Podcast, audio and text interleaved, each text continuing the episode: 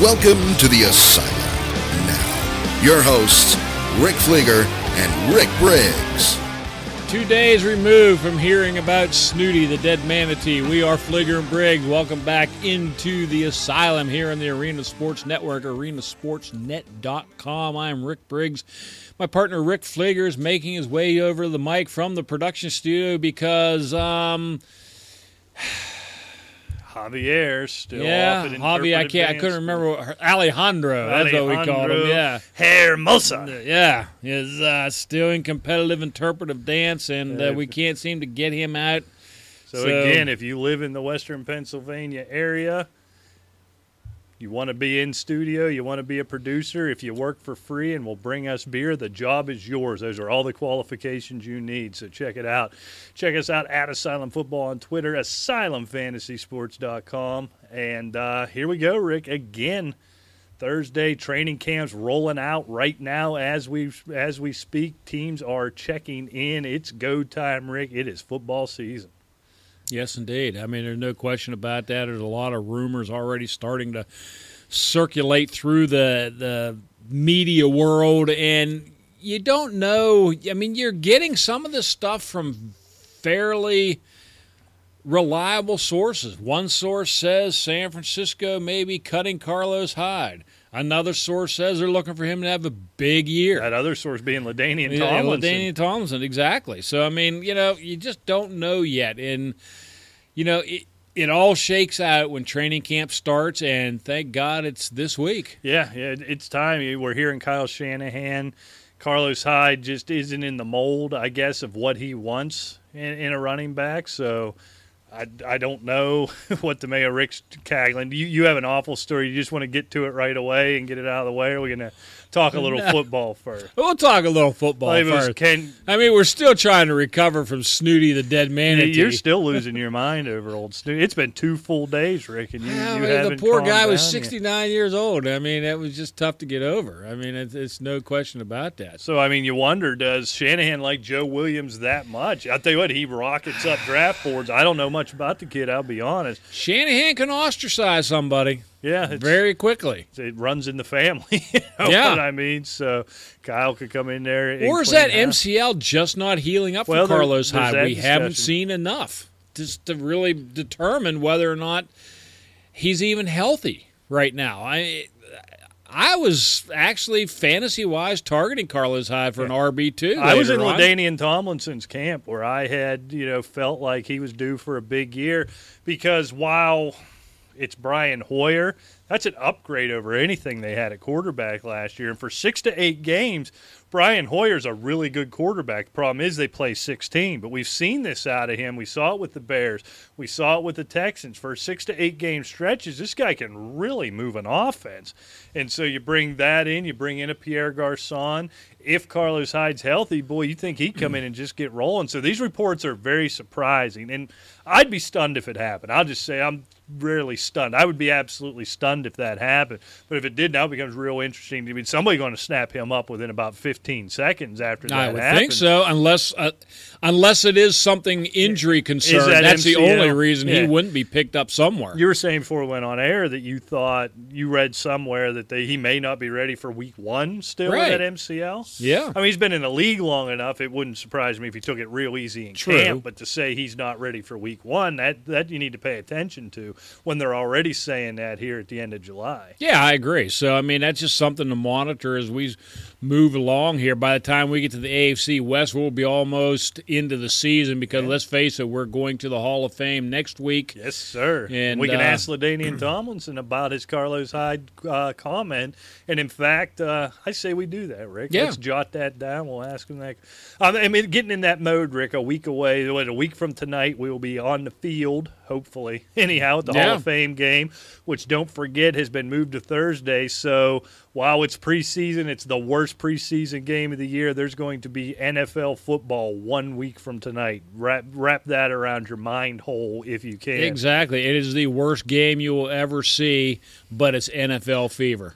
It, It- it it's, just it's cool in person. yeah, I I mean, mean, we'll just- probably go for a quarter, right? If we don't have uh, locker room access after the game, You stick around for a quarter just to check it out to hear the pads pop, or we'll be there the whole time if we can get back down on that field like Exactly. we did a, did a couple years ago. So, and then Friday we'll be meet we'll be meeting with the Hall of Famers and LaDainian Tomlinson, probably the headliner of that class. So we'll, we'll ask him the Carlos Hyde question. Still trying to decide if I had the guts to ask Jerry Jones the Ezekiel Elliott question. What's the worst he does? Tell me to get bent? I think we should do it. Yeah, I mean, well, he'll he'll politely tiptoe around it somehow mm-hmm. and get back to himself. Or throw his water bottle at us, which He would could. be great. Yeah. Great video. So be following next week. Obviously, we'll remind you on next week's shows, but be following Asylum at Asylum Football and AsylumFantasySports.com.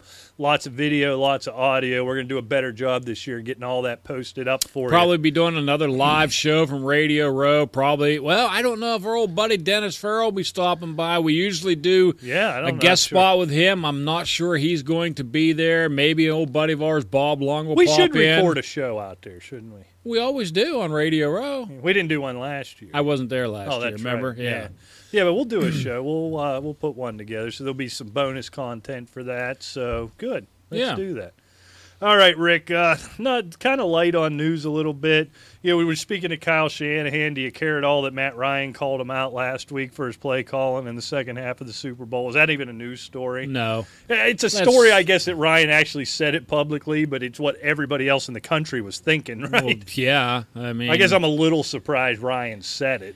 Well, and let's face it, can we blame it all on on Shanahan blowing a lead like that because of play calling? I'll tell you what, though, I think one play can get that ball rolling with a team like the New England Patriots. Could Matt Ryan have thrown that ball away instead of getting sacked and then kick a field goal? Perhaps. I mean, I, I don't I don't go along with that point and finger stuff. Yeah, maybe he called a little too conservative, but last Well, time Ryan was saying it was too aggressive. You know, They should have ran the ball on that.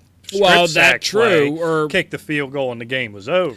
yeah, but Matt Ryan doesn't have to take a sack. Well, and the thing And- the thing is, you can play this what if. If they do Sure. run the ball, don't get the first down, they miss the field goal, New England goes down and scores. We're saying he was too conservative, right? So Sure. I think they, they bungled it all up. That got the ball. I just surprised he brought it up. That's not really a It's called story. sour grapes, is what it is, and it's called pointing the finger. And I don't know. I mean, it, it's kind of like throwing the guy that left under the bus. I mean, that's easy to Simple- do, right? yeah, He's sure. gone. It was his fault. It's He's his fault. Now we're going to be a lot better this right, year. Right. I agree. And, And we'll get to the AFC South. I want to have that discussion of what we think that does to does to the Falcons. Martavis Bryant, this thing won't go away, Rick. I got two Steeler stories here that I didn't make a lot of last week and the week before, but I'm starting to wonder. Martavis Bryant still won't shut up about this thing with Big Ben. Growing concerned at all? Would it matter even if there's a rift? Do, do you care? I don't. I'm just. I saw him on ESPN the other day talking about it again in a one. I, when the story first come out, uh, yeah, whatever. He's you know I, I made the point. He's just a stupid millennial, and you got to put everything online before you do it. Now he's still talking about it. I just I don't. I'm wondering should should we be concerned? I'm not concerned at all. As long as he has an ear and he likes to be on camera, because let's face it, he was suspended last year, so he's got Right. some catching up to do. Once they get to training camp uh, it, and it gets into the locker room and he goes face to face with Ben, it'll be over or it will be over. Yeah, And as simple as that. I mean, maybe they'll fist fight. I mean, none of that matters come week one, does it? no. So we now here's one I am concerned about, and I'm not willing Because now. let's face it, he knows this is his last rodeo. Oh, yeah. This is as your last simple shot. as that. This is your It's- last shot. This is your best opportunity. This is, you know, unless you ended up in New England, this is one of the two or three best places Yeah. he could You're be. not stuck in a for, Rams. for so, this I to mean, happen. Yeah. Right, exactly. So this is one I brushed off last week, Rick, that I am growing concerned about. There, there was speculation early on in the national media, and it was sort of poo-pooed here locally in Western Pennsylvania, that Le'Veon Bell could hold out into the season, basically not sign that franchise tender, and that's what makes this interesting. It's not just a holdout, so he can't be fined because he's not under contract. He hasn't signed that franchise tender and the national media was booting around. Well, what if he, you know, drug this thing into the season? That drumbeat is getting louder and louder. And I saw a tweet uh, on Tuesday, Rick. I saw a tweet Antonio Brown imploring. He sent it to you know at L Bells Right. twenty six, imploring him. We got a Super Bowl caliber team. We need you here. Now I. That's a long way. I don't remember exactly what he said maybe I'm reading too much into it. Do, is there a legitimate fear that this guy holds out into the season? You never know. This day and age, I, I truly believe you never know. I mean, I would like to think certainly not. I mean, he's going to make what twelve and a half million bucks. I think that's what Right. the uh, franchise tender is, which he hasn't signed as yet. But I look, I, I'm not a big fan of the franchise tag, but let's face it, the franchise doesn't stick you at a million bucks a year Right. I mean, he's getting top dollar. If he stays healthy, I mean, let's face it. If he blows his, if he signs a deal and he blows his knee out, unless it's front loaded, I mean, he's going to get cut anyway, right? Yeah, I You mean, what he was saying? probably going to get 20 or 30 million guaranteed, so he cost himself some money, Yeah, I, I suppose. maybe, but I, yeah, you're rolling the dice, and, and I understand their position. But if he has a decent year or a nice year and stays healthy, he's making more than that. Right. Oh, absolutely. So- and it's going to be somewhere else. They're not going to give him that money in Pittsburgh. True. Yeah, here's the thing. I But at this always stage, of the, I mean, this day and age, it doesn't seem to matter. no. It really doesn't. I mean, with a lot of these players, um, seeing you know, being much older than you, That's true. I can Um, confirm that. but you're still old. I'm getting there. I I'm going to mean- turn 40 soon. right? Yeah, we know that. I mean, we know what it's like not to have a lot of money. So I mean, Oh, it's yeah. it's easy to say, you know, why wouldn't they want to stay in Pittsburgh or why wouldn't Yeah. they, you know what I'm saying, or why wouldn't they want to stay in New England or Dallas or whatever the case may be? Well, if they offered contender. me $125, I'd go sprinting down there. I don't need twelve and a half million. We're just we're in a different world. And I, I always take the player's side on this. Here's where I side with the Steelers on this one a little bit. And I don't expect Le'Veon Bell to understand this. You know, to look at it this way because he's looking at his career. He's got six years to make all the money he's going to have in his entire life, right? That's for the most part. That's what these Right. guys do. He's missed thirty percent of the his team's games since he was drafted, including True. playoffs and everything else. So I would be reticent if I was the Steelers, even though while the running back position to a degree has become a dime a dozen, at least that's the way the league looks at it. I kind of tend to lean Bell's way when he says, "Well, you're not just paying me to be a running back; you're paying me to be your number two wide receiver as well." Right. He's got a special skill set that he's worth that money. But if I'm the Pittsburgh Steelers, be it suspension, be it injury, three out of every ten times you take the field, he's not available to you. I'd be reticent to hand him that money. So here's the problem: Le'Veon Bell's dead right in what he what he's saying Sure and why is. he's saying it. The Steelers are dead right in doing what they're doing can there be a coming together there? I'm starting to get concerned at the, when I see a player the caliber of Antonio Brown. Now he loves the spotlight. We we all know this, right? No, I know, no. I know. Shocker! You know, hold on to your seat. I should have warned you before I said that. Yeah. I'm sorry about that, Rick. But but he likes that spotlight. But to throw that out and directly at Le'Veon Bell, that just sort of caught caught me a little bit. Said, wow, is there? You know, media speculation this time. You know, we're all just making crap up. You know, you think we Yeah. got time to fill? ESPN's got 24 hours a day, seven days a week to fill.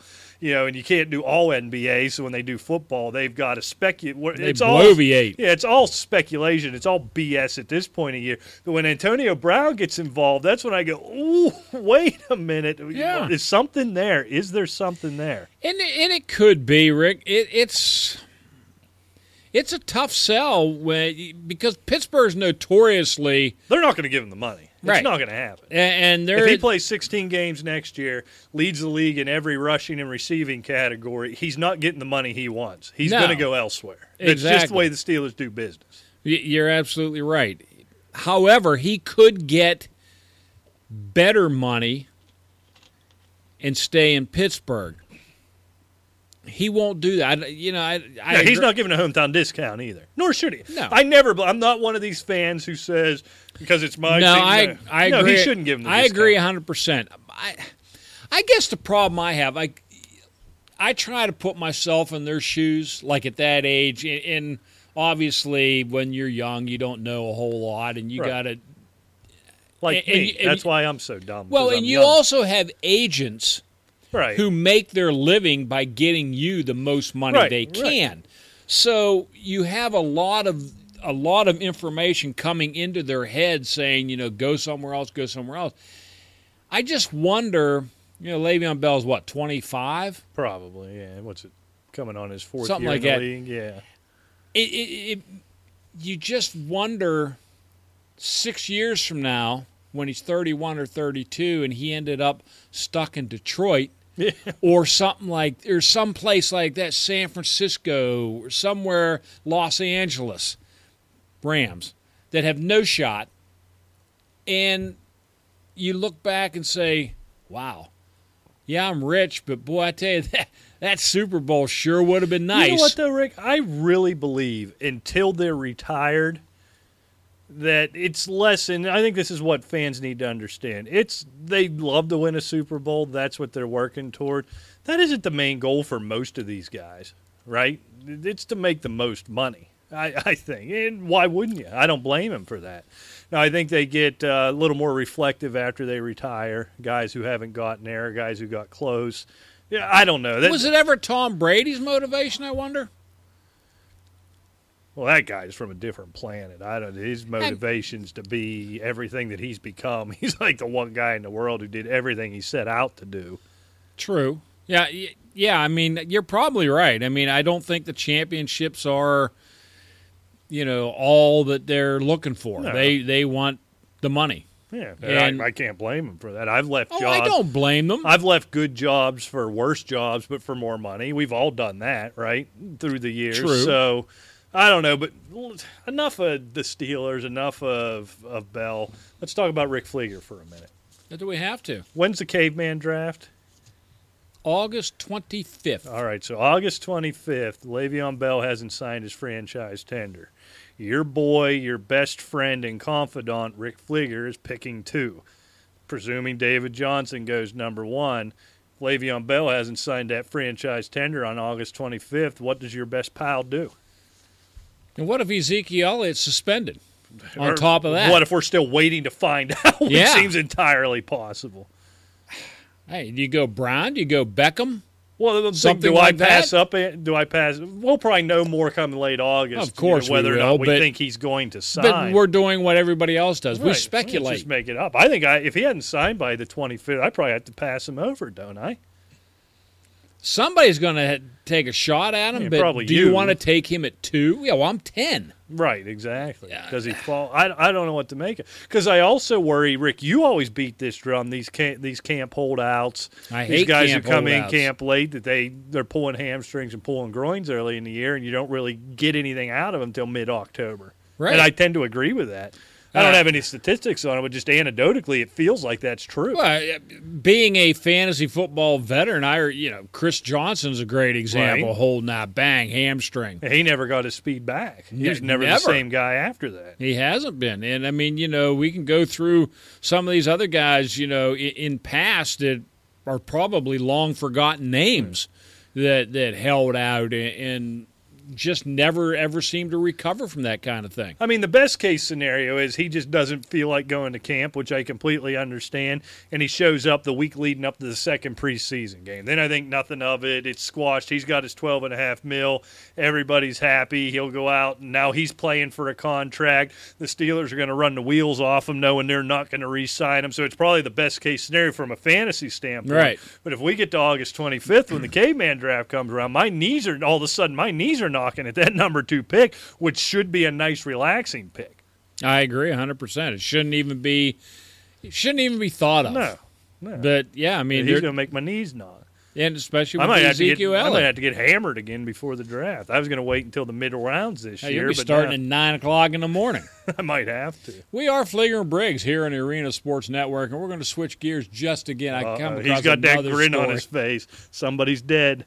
If you're sensitive, turn down the radio for the next five or six minutes. Go ahead. A family is now searching for the writer responsible for stating, well, basically, the writer responsible for a mean spirited obituary. Okay. Here we go. The, they're they're very upset that um, this was put into a newspaper. The whole thing is just sad. Um, 82 year old grandmother named uh, June Cornelia June Rogers Miller. Wow, that's a that's a Yeah. mouthful there. The whole thing is just sad. June's son, Robert Miller, told WTVC, is down in North Carolina. It's really sad that they don't have anything better to do. A portion of the obituary reads This is about an 82 year old grandmother who's passed away. Drugs were a major love in her life as, as June had no hobbies, made no contribution to society, and rarely shared a kind word or deed in her life. Please let June Miller's life be a cautionary tale. Addiction and hatred are no es bueno for the living. We speak for the majority of her family when we say her presence will not be missed by many. Very few tears will be shed, and there will be no lamenting over her passing. Now, save for the drugs, that's what your obituary is going to sound like. Number one, but number two. So, what what do they mean? They don't know who wrote this? Doesn't I, it the family that submits the obituary? That's what I thought. I mean, unless it was, you know, fourth cousin Ralph or something. Yeah, who, who did you put in charge of writing the obituary? Why don't we start the search there? I don't think Yeah. the newspaper, you know, if she led such a nondescript life, the newspaper. Oh, okay. Here, here's Oh, a here's a shocker, good clue. You glanced the June. Miller died in February, and the obituary in question was published four months later. Oh, that's somebody who got after- hosed on yeah, the inheritance. That's what, what, that it was. Yeah. Uh, you know what? I'm getting to an age where I think about my obituary. I've, I've had this conversation with the warden in the past. One thing they, I don't know if this happens nas- nationally, but it happens locally, is what I do not want in my obituary that everybody does, where, you know, they were born here, they died there, did this for a living, and then. You know, Rick was an avid Pittsburgh Steeler fan, an avid this fan, an avid that fan. If that's the best thing you can come up with somebody about what they like to watch on TV, your life stunk. So don't do that to me. Although, what do I care? I'm going to be dead. Yeah. Now, I'm not going to do anything for you. I so, wouldn't mean, mind. Ta- I wouldn't mind taking a uh, swipe at somebody in their obituary, though. What's wrong with that? I, I, I think maybe I'll write my own. Well, that, that would be awful. What would your obituary say? What are the Rick Briggs highlights? Obviously, the If you asylum. Would don't the like how I lived, I'm still laughing. Is it that bury me upside down so the Well, world? no, that's can- that, old that old cliche. No, No, I, I wouldn't go there. That's no fun. Because I mean, that's been that's old. I don't know exactly what I'd say, but maybe I'll write one for you. I don't know. At the end of the day, I don't really care. I'm going to be dead. Well, yeah. I just don't want a big fuss. I, and the whole viewing funeral thing, I never got that. I told my wife I wanted to have like a cardboard cutout of me with one of these Well, with the arm remote waving. control arm waving, and then have a beer in the other hand. You know, that When you would- die, do I have to go to the funeral? Is your wife going to be bitter if I die? Oh yeah, my wife would be mean. I don't handle funerals well. I deal with uncomfortable situations with Well, you humor. can bring the snooty story with you. yeah, could I just read that? that could be your eulogy. That you might sit back up with that one. Yes. I've never seen a dead seal make anybody so happy as it did to you on it's a Tuesday. manatee. Same thing, right? No, Are those the things at SeaWorld that, like the big things that flop around? There was two of them at the one in Ohio. They were I like don't know. I've never been there. There's just no joy in your life. You have never done anything remotely fun. You never took your kids.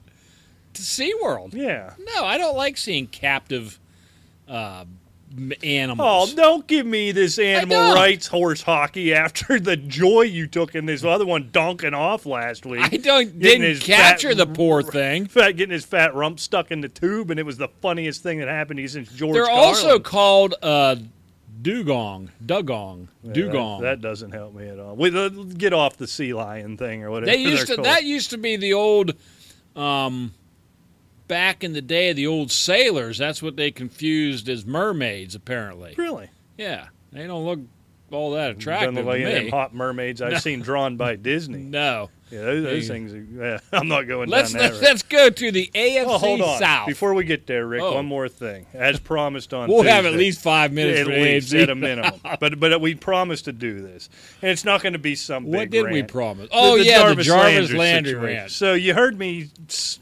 whining about it last year. If you've been listening that long, I don't know why the hell you have been, but if you have, you heard me go on this rant. Because they like solid, honest input on fantasy. and obituaries Well. and dead sea sea creatures. Well, why not? So I mean, anyhow- it's variety. Jarvis Landry, for some reason, it's got to be these draft nicks, right? And these analytics people, for whatever reason, Landry does not does just does not line up with where they think a number one wide receiver should be. and the insanity continues. I- I'm half in the bag the other night, Rick, and I'm scrolling through You're Twitter. kidding I me. a shocker, right? I'm, th- I'm scrolling through Twitter, and I come across this tweet. Now, I'm not even going to give his name. It's not worth giving his name. It, it doesn't matter. It doesn't matter what his name is.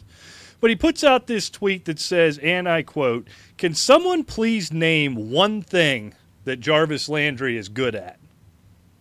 And I read that, and I'm thinking, the Jarvis Landry, who's averaged 100 catches the last two seasons.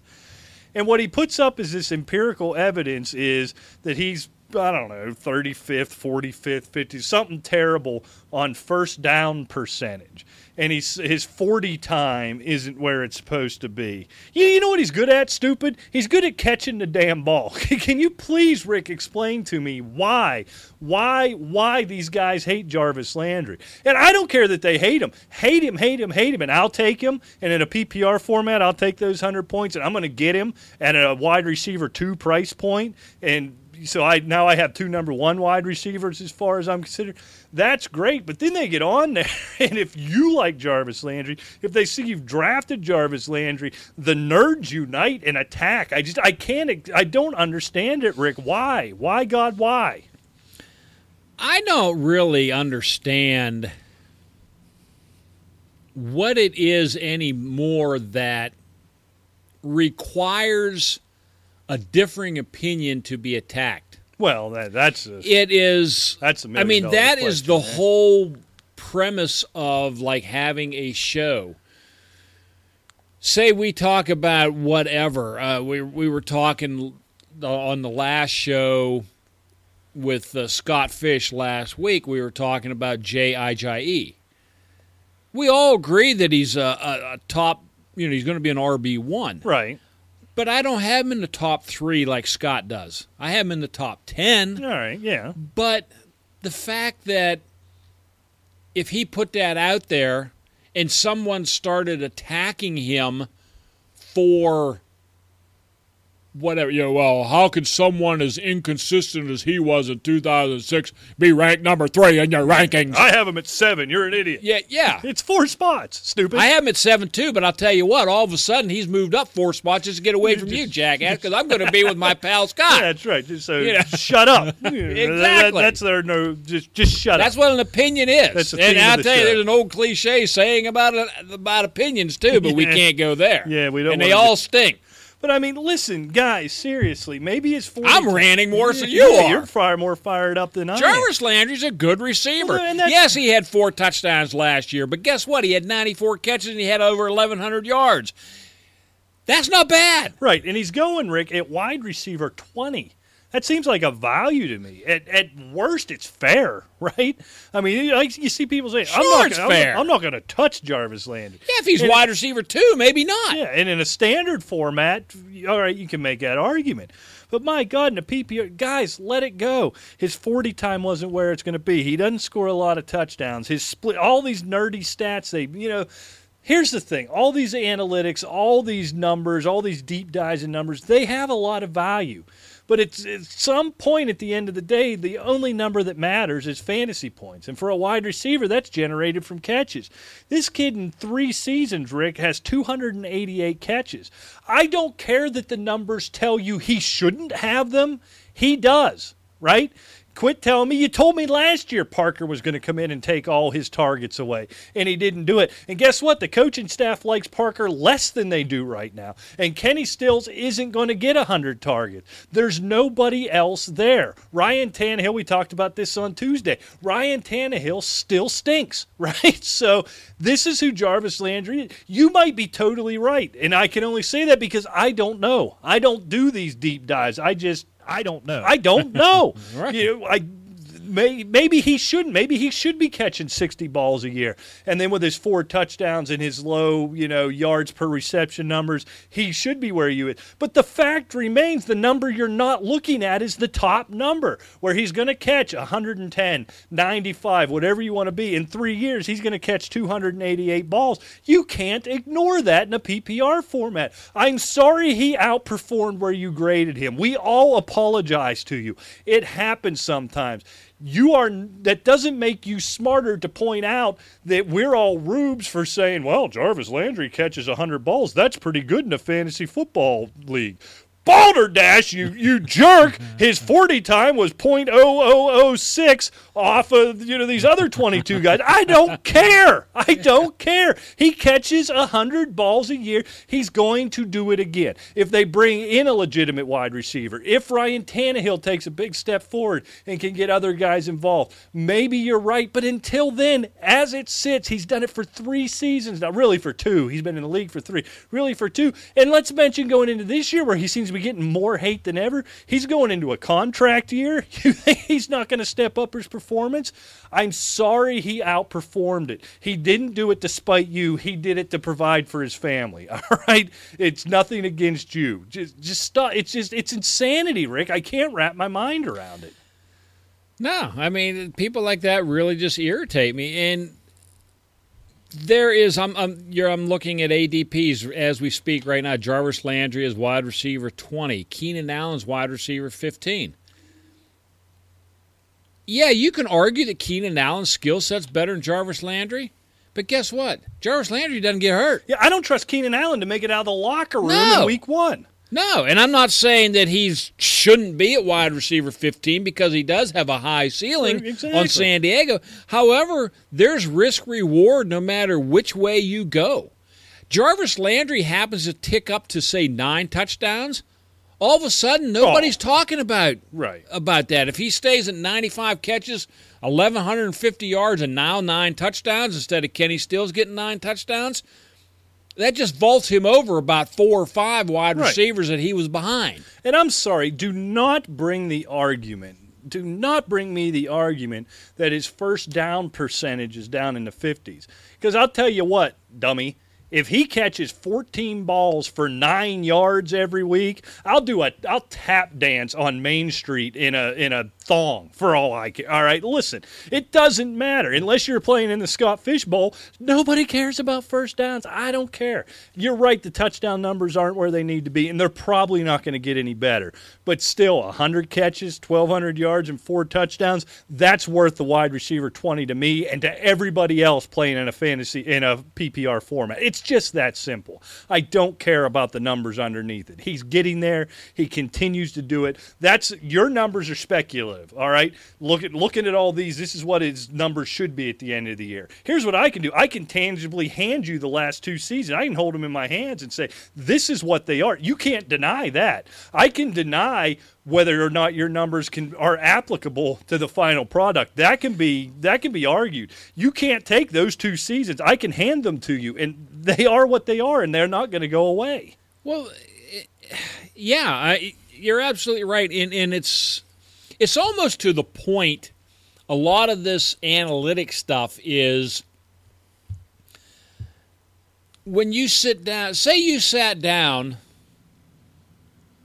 I don't know. Okay, here, here's an example. Of course, he's dead, so it, it's totally impossible to, to ever happen. Say you sat down at the table and beat Bobby Fischer three times in a row at chess some guy writes an article and says, "Well, Bobby Fischer's ranking is uh, his rating is 2400 and Rick Fleeger's is 6."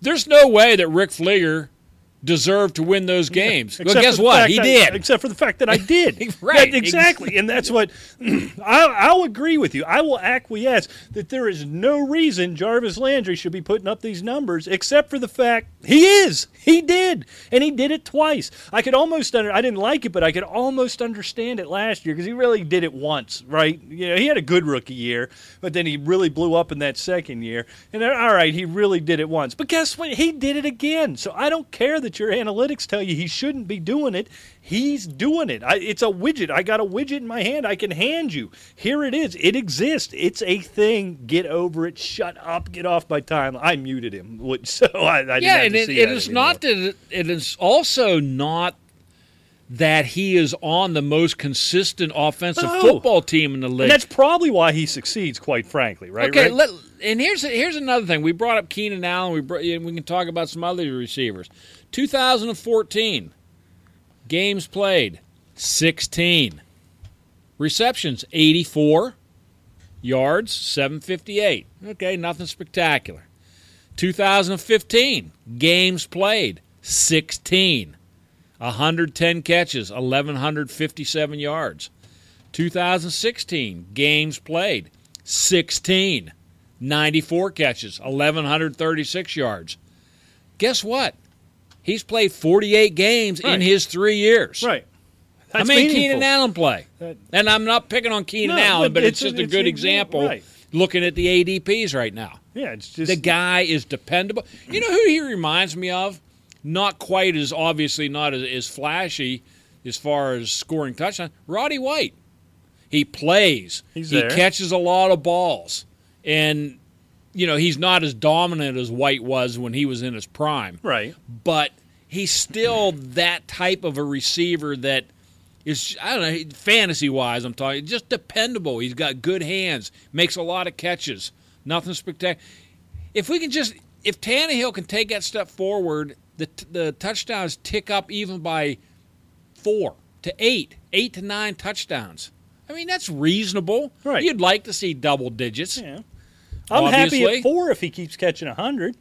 Yeah. And I'm getting him as a wide receiver too, because if he starts catching ten or twelve, he's a wide receiver one, and you can't deny that. Exactly. And these people, they're going to have to build, you know, fence or build catch nets around every bridge in the country for analytics nerds leaping off bridges if he starts catching touchdown passes, and they're going to have to pay see see Landry going as a wide receiver one because that is the only thing, not his first down percentage, not his forty time, not his hand size or whatever BS I have to read. That's not what keeping him from being a wide receiver one. It's simply those touchdown numbers. And if it happens, I don't think it is. Don't get me wrong. I don't think it's going to change. I think now heading into year four, this is who he is. But that's my so that's your you can use that argument on both sides. So you could say, well, he's never going to score ten touchdowns because we're going into year four, and and that's just not who he is. All right, I'll give you that, but you have to give me you have to give me the fact that oh yeah, but he catches 100 balls a year. So quit telling me he's not going to because he shouldn't. Right. Because his man, whatever.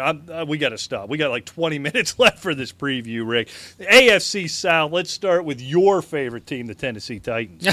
yes, aren't they though? They are my favorite team. You know this this is an interesting division, and you know not so much that I think the super next Super Bowl champions coming out of it.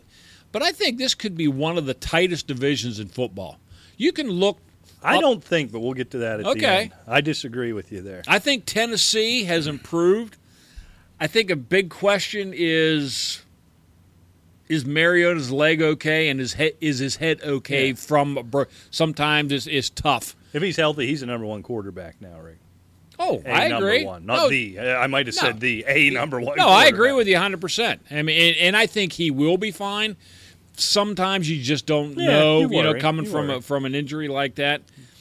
But they've got weapons around him, and you know, bringing that, in Eric Decker is so huge to me, Rick. That, oh. Having a weapon like that is just huge. Oh, I agree 100%. Number one, it brings a veteran presence, brings a big body with, with good hands, and it's a nice complement what is it? Taze Taze Sharpe and um, yeah, he's been a and Rishard Matthews. Yeah, Matthews. I mean, they've got a nice little set of weapons there, and let's not forget the running game. Now that that's my question. It's not a question mark for the Titans, but here, that's my fantasy football question. Demarco Murray surprised me. I think he surprised everybody with how well he played last year and the stats he piled up. But he certainly surprised me, if if if not anybody else. Derrick Henry really good when he got opportunities, getting rave reviews in this offseason and in the mini camp, and his training camp begins here. Do we worry at all? Does Derrick Henry start to cut into that workload enough that it's a significant you know, your Demarco Murray's another one of those at the turn running backs, right? Somewhere in amongst Mm-hmm. Ajayi and, and and that group of guys. You look at Tennessee and you love the position they're in. You put yourself in a f- fantasy position and you hate the position that Tennessee's in. Right. And I'll tell you why. You can start the season with DeMarco Murray coming off that year that he had last year and just start working him.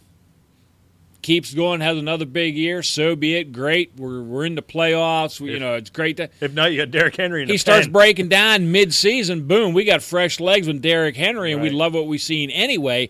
Fantasy-wise, it's a real conundrum. I think based on ADP, I'm avoiding Murray for that reason. ADP, yes, I'm not avoiding him. Well, yeah, but where yeah. he is, certainly. Yeah. I'm Yeah. not. I'm not taking him in the first five, six picks of the second round. And Corey Davis is interesting too. I think he's know. probably your number one there, right? Yeah. And then and Matthew. Matthews. Well, is a- I think Matthews will probably start at one with Decker. Um, Corey Davis, Sharpe. I mean, Harry Douglas is there for depth, no, nothing more. Um, and, and the and the rest, Eric Weems, all these guys. I mean, they've been around. it's- They're it's it's, but they got plenty of weapons. Yeah, That's what. I like about Tennessee. Right. Yeah. But that's what I. That's just that's what I worry about at the running back position. I think you nailed it. I think it's going to be Murray's job coming out. But if he isn't performing right where he was, you see Henry getting more work. If he gets nicked up, he's no spring chicken. He's been in the league for a while. Right. If Murray starts to slow down, starts to break down, boy, if you can go to the pen for a guy like Derrick Henry, I think it affects. Based on ADP, it affects DeMarco Murray's value for me. If he falls to the end of the second, top of the third, which he's not going to do, if he does, I would hop all over DeMarco Murray and I'd sing it from the rooftops. I'm not willing to pay a late first, early second price tag for him. I'll take Derrick Henry there, bide my time, and hope come Thanksgiving or something that could be my playoff hammer once we get there, right? Exactly. I agree 100%. Yeah. Let's move on to the Colts, your favorite team, My- the Indianapolis my Colts. Indianapolis Colts, yes, sir. Here's it. All comes down to this for me, Rick. Uh, First thing, apologies to Frank Gore and Frank Gore's owners. This is the first year I'm not burying him. I'm all in. Oh, on, now he's done. I'm all in on Frank Gore, Rick, especially based on his ADP. Is where I'm in. He's got a RB 34, a seventh round ADP. If he's sitting around in the sixth round, I'll take him there, right? So he's done. It's over. So Frank Gore's career's over because I finally, after 16 years, 16 years in a row of declaring him done, I'm hopping back on the wagon. So Frank Gore's gone. Love T.Y. Hilton. Love Donte Moncrief. Here's a concern. It is now, today is July, what, Rick? 20, 26th, right? Yep. Yeah. It's July 26th. 27th, I think. 27th. Andrew, Anyway. Andrew Luck hasn't thrown the football yet. Still Right. got those still got those shoulder concerns. That offensive line is still atrocious. That's a big concern for Andrew Luck owners. That's a big concern for T.Y. Hilton and Donte Moncrief owners. It all comes down to that, and I can't speculate on are they being cautious with him or can he throw yet. My concern is he's unable to throw yet because he has expressed frustration in in the, in public, Rick, in the media. He's expressed frustration. If this is a little bit of subterfuge and he's going to show up week three of the preseason and be fine, then he's a number one quarterback. T.Y. Hilton's a number one receiver, and Donte Moncrief's a low end number two. If he's not healthy, everything changes. everything yeah, changes may- there in Indianapolis. It worries. As of July 4th, or July 4th, July 24th, he actually started throwing. So this is what, three days ago. But he's still on the pup list. And if you're still on the pup list the week of training camp from a surgery on a torn labrum, I mean, granted, you need it in your shoulder and everything, but you just sometimes it, it concerns me with, with guys this young that that are not they don't seem to come back from They this stuff all that quick. Right. And everybody's different. Maybe he just doesn't course. heal. But yeah, I mean but that's a that's a good point. Is that a that harbinger of things to come?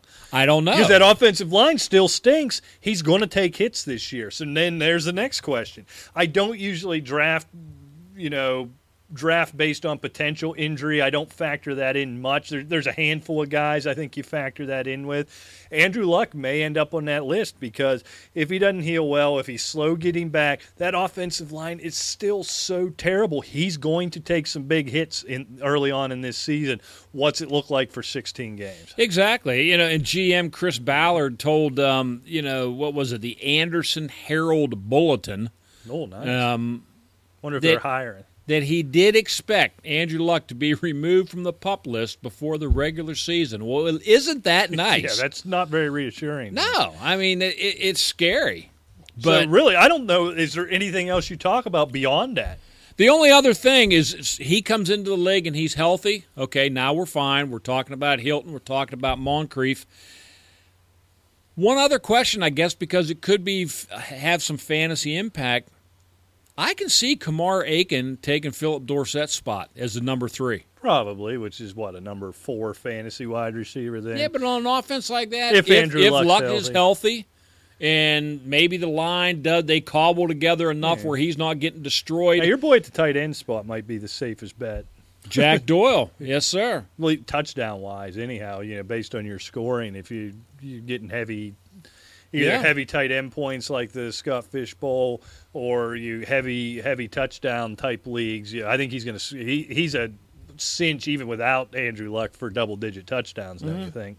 But I tell you what, you know, as far as not only the Colts, but NFL, when Luck starts throwing the football, that's going to be about as big a news as when Peyton Manning come back from the Right. neck surgery. I- I think because I mean he he- he's twenty what six? I don't even know how old he is. He's a kid. I know. He's a kid, and he's still not thrown from a slightly torn labrum. Yeah, that's that was the initial, that was the official description of that injury, and and it just gives me a little bit of pause if I'm drafting a quarterback. And as he goes, everybody else goes. They, they are so dependent on Andrew Right. Luck.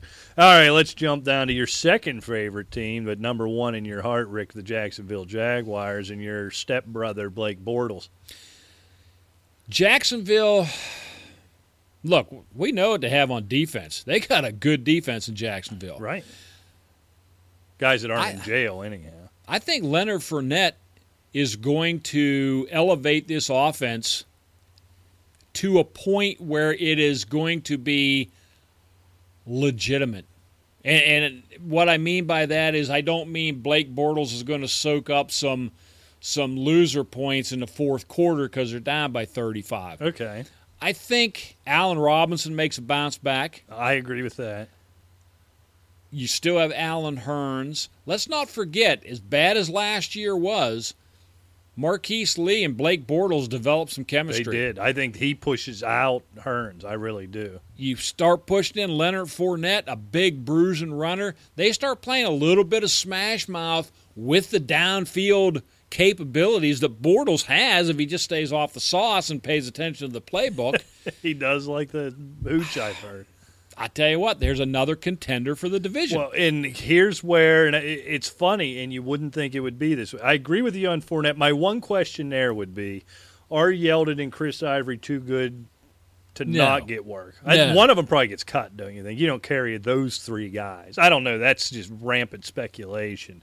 But I think if Fournette comes out and does what Leonard Fournette can do, I think these guys go away. And I'll tell you what, I'd stash Yeldon away though I mean, because let- let's Fournette look at the- Fournette missed a lot of games in college. he did. I, that's why We I- don't. Nobody's been talking about that, and that's why I've been Well, it, not, not avoiding, but not paying the price tag other folks have for a Fournette because well, he, he had forget trouble. Todd Gurley missed a lot of lot That's of true. time in That's football too. That's true. or in college. I mean, but yeah, I mean, but it's a valid point. And I mean, do do I think Jacksonville's going to worry about sharing it, the work with Ivory? Look, look at that year Ivory had last year. He was going to be the big thunder to the Yeah. Yeldon Lightning. Uh, He was pathetic last Yeah. year, and Yeldon, Yeldon, wasn't. He wasn't, Yeldon any, wasn't any either. better. No. So, but let's just let's say Leonard Fournette's going to do what we expect Okay. him to do. Okay, I think Allen Robinson does bounce back. You know, he had a disappointing year. I think a lot of that's on Bortles. Anecdotally, I can remember Rick, you and I watching games together and just seeing balls tick off Allen Robinson's fingertips all over the place. It was just they they were a uh, inch off all season. So I'm not sure Allen Robinson gets back to 2015, but he doesn't repeat 2016. He's right there in the middle, which makes him a nice, solid, low end number one wide receiver. Is where I have an Allen Robinson. If all this is true, so now we we've got we've got the good chemistry with Lee. We've got Allen Robinson. If we're basing all everything improving on what Leonard Fournette can do with this offense, now all of a sudden the argument we could always make for Blake, Bor- Blake Bortles was he's going to throw a billion interceptions. His numbers are going to look terrible, but he's uh, compiling stats, which is good for fantasy football, which made him a reasonable low end option in fantasy football. I think he falls out of that. Now you're not looking at Blake Bortles as a true fantasy option because they're playing real football in Jacksonville. I think Leonard Fournette. I think the other guys' numbers go up and it pulls pulls uh, Bortles' numbers down a little bit. So not a lot of people just because it's not popular because he's Blake Bortles talked about him being a, the number 10, 11, 12 fantasy quarterback. He's out of that conversation completely now for a guy like me who was still willing to make that argument. Blake Bortles has to realize this is. We talked about uh, this you is know, it for him. If he doesn't do it Martavis this year, Bryant. This is his last, you know, ride into the sunset. Well, Blake Bortles, he knows it's the same thing. If he doesn't get focused and even get back to similar numbers to what he had two years ago, Right. he's done. And, and him, he may be fine with that. I, I don't know Blake Yeah. Bortles, obviously. He got the one good contract. Maybe Right. he's happy with that. But, you know, you would think, I mean, these guys, there's a lot of guys that maybe just fall into that, well, I'm good, and then they have a bad year. I don't know if he's capable of having a spectacular year, but with the weapons he has around him, the sixth ranked defense from last year, not going to be much worse Right. if if they're not better, I mean, you're, you're still going to be a, a top 10 defense in the league. And like I said, with the weapons around him, they won three games last year. I can't see them not winning less than seven. Yeah. I mean, I, I can't. You know, they could maybe bump into nine and seven and Right. contend for the playoffs. So you know, seven and nine, I think, would be a pretty reasonable number for them. But a team on the edge, and, and again, like so many teams, you can say this about everybody. It comes down to the quarterback position. But I think Leonard Fournette could elevate that offense. Could take away all those garbage points. You know, Blake Bortles created his fantasy value on his own by the terrible first halves he, he would have, putting his team in the hole 21 and then flinging it around in the fourth quarter, you know, putting up 150 yards and two touchdowns every fourth quarter. If those go away, Blake Bortles goes away in terms of fantasy relevance, but I think it I actually think it's a good thing for your Allen Robinsons and for your your Marquise Lees and for your you know, obviously for your Leonard Fournette assuming he's the one keeping you keeping you in the game. I agree. And quite frankly, you know, I don't recall. I, I really don't recall, and I've been trying to think of it where there are so many teams where we could start off with it's how the quarterback plays Right. it- that's going to determine how the how this team goes. Because quite frankly, we talked about Bortles. We talked about Luck's a different scenario because it's an injury. Same with Mariota. But we talked about, you know, a Tannehill. Right. We talked about whoever in Jacksonville or Jacksonville, excuse me, in New York Jets, whoever they seem to come up with. But I don't think there's a team in the NFL where it's more prevalent than Houston. Yeah. I mean, you have Tom Savage and Deshaun Watson battling it out. Right. Deshaun Watson, obviously potential, unproven rookie. Tom Savage, way more than unspectacular. But yet, DeAndre Hopkins is still the wide receiver 13. Can you buy into that? Here's what I wonder about with the and to the Arena Sports Network, we might run a little over on this, so feel free to cut us off wherever you have to. We completely understand. Here's the thing with DeAndre Hopkins. Last year, 78 for 954 and 4, which was a big disappointment only because he was a first round pick last year in fantasy football, coming off of 111, 1511. Here's what I have to wonder we we know he's a spectacular talent, a spectacular wide receiver. When he put up those numbers in 2015, Rick, he had nine different quarterbacks. He had that nice Brian Hoyer run early on, but they plowed through quarterback. as nondescript as he had last season, right? So I don't know what to make of DeAndre Hopkins based on that. Was he that guy in 2015? Is he that guy in 2016? There was really very little difference in the quarterback situation for him, and he's going to it for for a third year right? That that's what's interesting about DeAndre Hop. It's not like we can say his numbers dipped last year because he lost a good quarterback, and now we're still have quarterback questions, so his numbers may stay down. He's capable of putting up 111, 1511 with bad quarterbacks. That that's what I find intriguing with him. Yeah, I mean, there's no doubt this guy is spectacular talent. It, it's he has he has the potential of of these huge games, obviously. But you look at last year. We talk about. I mean, of course, he was going mid first round last year. He had one 100 yard game, right? And I mean, does can it get better with Tom Savage? No, but he did better with that list of skills he had in 2015. That's the point. That's yeah, but is is it a, is it a testament to not so much how good who was it Brian Hoyer is, but basically how bad Tom Savage is? Possible. Or but he didn't work much with Tom Savage. Well, that's true too. Who was it last year?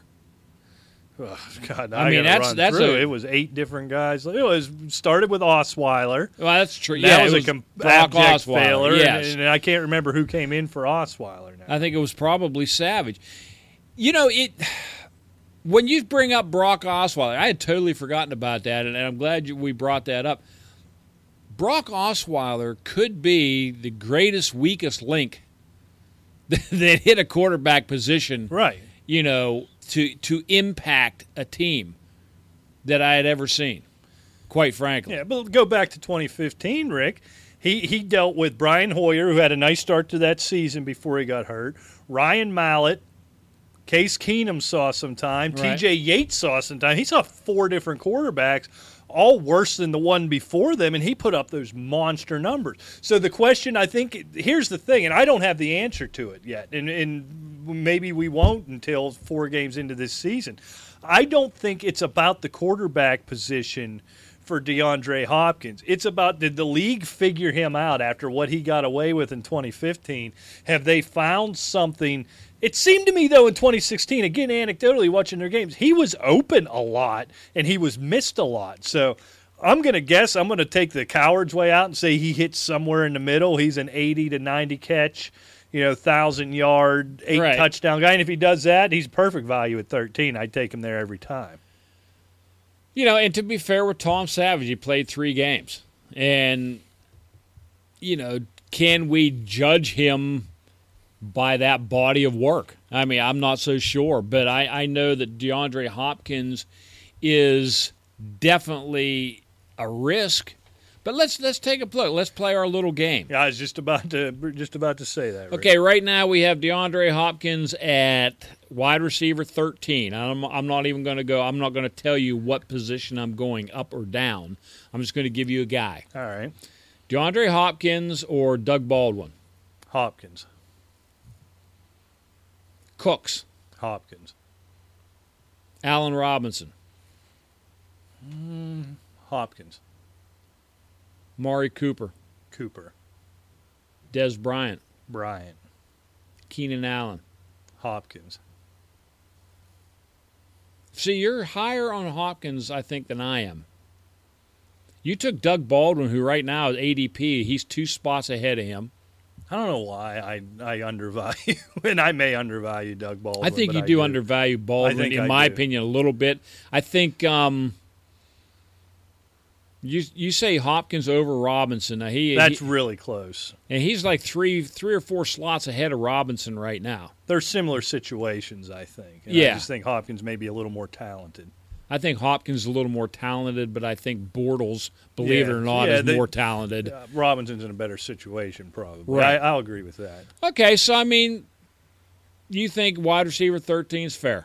I think that's right on the money. I think-. I think, 12, yeah, I'm- 11 to 14. I'll tend to agree. I, I I think I will. I, I'll tend to agree with you. All right, Rick. Well, let's cut it off here. We could go on in that one, but we spent too much time talking, having a fit about Jarvis Landry and talking about obituaries. Let's go ahead and line them up real quick. I'm going to start this one. Okay. I think you, you thought any. I don't think this is anyone's division. I think this is Tennessee clear clearing away. I might be going crazy. I think Tennessee's an 11 and five team. Yeah, 10 to 12 win team. I think they run away with it.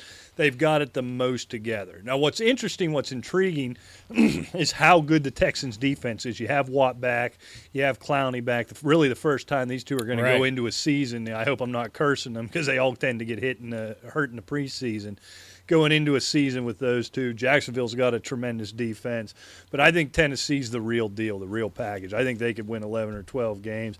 I've got Houston. I got Houston at two. Just based on that defense, I don't know what they're going to look like offensively, but they that defense we've seen even without Watt or without Clowney, one of them can win eight games. If you Right. get them two together, the same thing. You could see eight or nine wins. I got Indianapolis, Jacksonville. I think they're sort of together, both around the seven and nine. I even I think even if Luck's healthy, Indianapolis is a seven and nine team. The bad defense, bad offensive line. I don't think even a healthy Andrew Luck can overcome that. I think a healthy Andrew Luck is is one reason why I think it's anybody's division because I think they can steal a game or two against some of these other like Probably. Tennessee, Oh, they could just go out and outscore somebody. Yeah. He's out. oh, uh, forget it. That's then, a three-win team. then they're in the cellar for sure. But I'll go along with you. I'm going Tennessee, Houston. I think within a game of each other. I'm going Jacksonville third, and I'm going Indianapolis fourth because I don't like the offensive line, and I don't like Andrew Luck's shoulder being still talked about after a slight labrum tear, and and I worry about him getting beat up even more behind that line. And that is it. We are Fleeger and Briggs on the Arena Sports Network. overtime here on the Arena Sports Network. You are Yeah. welcome, folks. Yeah. You are welcome. That's right. And you can play it anytime you want. If you want to hear that bad obituary, That's nasty right. obituary. AsylumFantasySports.com, ArenaSportsNet.com, at Asylum Football on Twitter. Hey, yeah, we'll remind you again next week. Again, this time next week, we are going to be at the Pro Football Hall of Fame. You got a question for LaDainian Tomlinson, Kurt Warner, Jerry Jones. Who am I missing, Rick? Uh, Terrell Davis, Morten Andersen. Morten Andersen. You got a question you want us to ask? Shoot us over to shoot it over to us at Asylum Football. We'll ask your question. Post that up on the website AsylumFantasySports.com. Until next time, I'm out of breath, Rick. We'll see you. Take care.